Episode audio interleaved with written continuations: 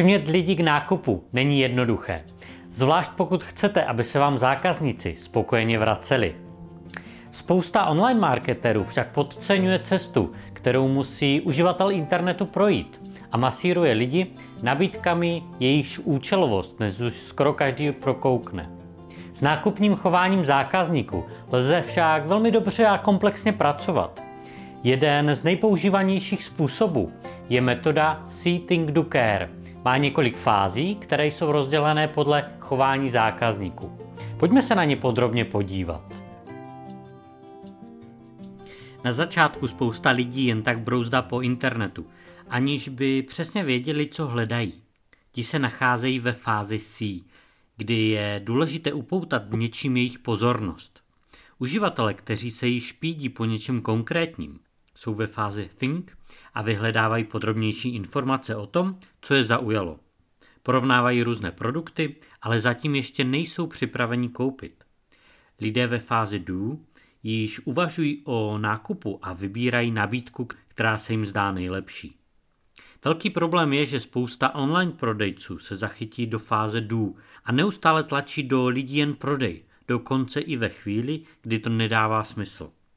I když je vaše nabídka opravdu skvělá, výhodná a lákavá, pokud k ní dostanete lidi, kteří se vůbec nedostali do fáze uvažování, zdali se jim takový produkt nebo služba může hodit, s velkou pravděpodobností nabídku zase rychle zavřou. Jednoduše řečeno nemají zájem. Stejně tak prodejci ignorují i fázi care, kde se staráme o zákazníky, kteří u nás již nakoupili a snažíme se s nimi budovat vztah proto, aby se k nám vrátili, až budou opět něco potřebovat. První fáze je C, anebo buďte vidět. Na začátku je zřejmé, že potřebujete upoutat pozornost uživatelů internetu a proto jim nabídněte obsah, který by je mohl zajímat. Můžete psát blog o tématech spojených s vaším podnikáním, točit videa, psát příspěvky na Facebook, ale hlavně přineste lidem relevantní informace a nebojte se je přitom trochu pobavit.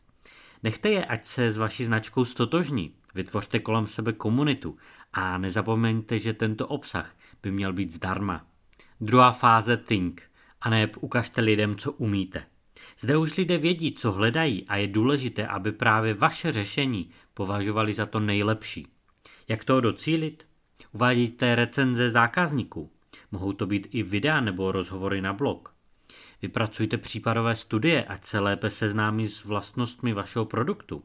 Vytvořte návody a konkrétní typy, nebo posílejte newslettery. Tento obsah nabízejte opět zdarma, ale především těm, kteří o vás již projevili nějaký zájem a přihlásili se například k odběru newsletterů. Třetí fáze je jdu, aneb kdo má opravdu zájem. Sem už se dostali pouze lidé, kteří mají opravdový zájem o váš produkt anebo službu a jsou připraveni koupit. Cílem jsou tedy co nejvyšší konverze. Zde už je obsah navíc zbytečný, ale nebojte se nabídnout váš produkt ve zkušební době. Slevu, testry zdarma, různé dárky a další výhodné akce které návštěvníka přesvědčí, aby konečně kliknul na tlačítko koupit. A poslední fázi je care, a ne práce se spokojeností. Spokojený zákazník se rád vrátí. Ve vodách internetu se ale občas může zapomenout u konkurence.